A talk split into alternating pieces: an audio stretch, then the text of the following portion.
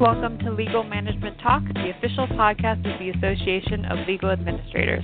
I'm your host, Kate Raftery. Today we're speaking with Michael Moore, JD, the founder of Moore's Law, LLC, a coaching and consulting firm. Michael will be speaking at the 2018 Annual Conference and Expo, and he has an article appearing in an upcoming issue of Legal Management, ALA's magazine. He's here to discuss the hot topic of succession planning. Welcome, Michael. It's great to have you on the show. Well, thank you, Kate. It's great to be here. Thanks for having me. Sure. Tell us a little bit about yourself and your work. Well, as you said, I'm a lawyer, but my clients are law firms and the lawyers in those law firms across the country and in Canada.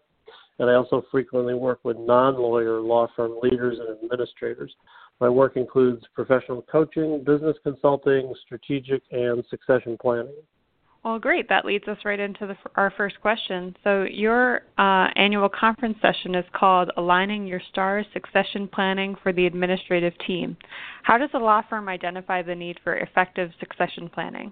Effective succession planning usually begins with the firm-specific demographic trends. When I'm working with lawyers, we do an economic and a demographic comparison to judge revenue and client relationship impact. For non-lawyers, the administrative team, we look to identify succession issues within key positions. The struggle there, the challenge is many law firms are already operating with minimum staff levels, and most positions are already multifunctional. So when we start talking about transitioning functions and succession, it can get quite complicated. Do you advocate for firms to have specific strategies to transfer knowledge? Yes, one of the big issues that frequently comes up is it's more than just duties and functions. It's more than just client relationships. There's this innate amount of knowledge. Law firms create, use, and store large and valuable amounts of information, such things as key client details, the firm's core cultural values, its best practices, even the important historical details. And this has value because it includes both knowledge and experience. Among the operations staff, there's also specific areas of institutional knowledge that are very important. So knowledge transfer becomes a key component of any effective succession.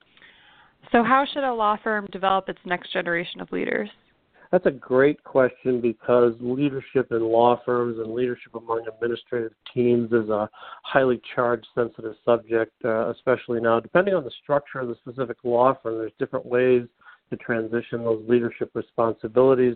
We need to focus on assigning specific tasks to future leaders which test their ability to organize and handle projects.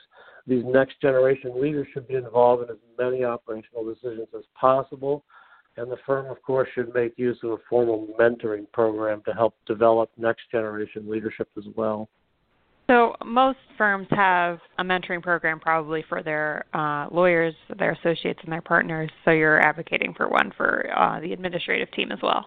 Yes, and it's very important that they differentiate between some informal mentoring and some formal mentoring and the goals of formal mentoring, and then that they incorporate the administrative team and the leadership team into that mentoring program. Yeah, I am an advocate for that.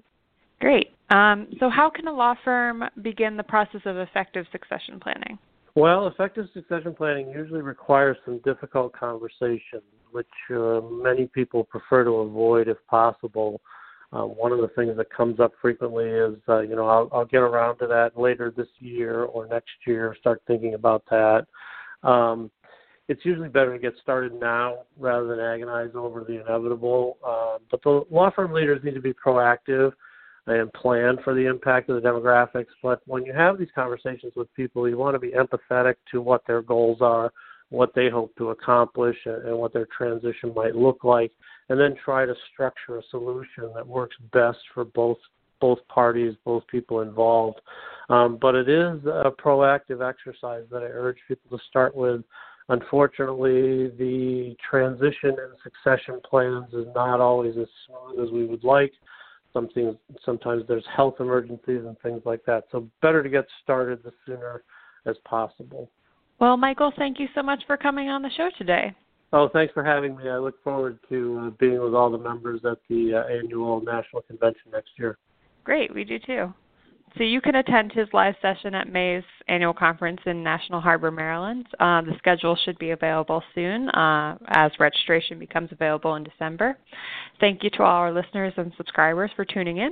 If you like the show, please subscribe, rate, and review us, which makes it easier for others to find the podcast. As always, you can learn more about ALA and our upcoming events at alanet.org. And you can catch up on all things legal industry and the latest trends and best practices in our flagship publication at legalmanagement.org. That's legalmanagement.org. Until next time.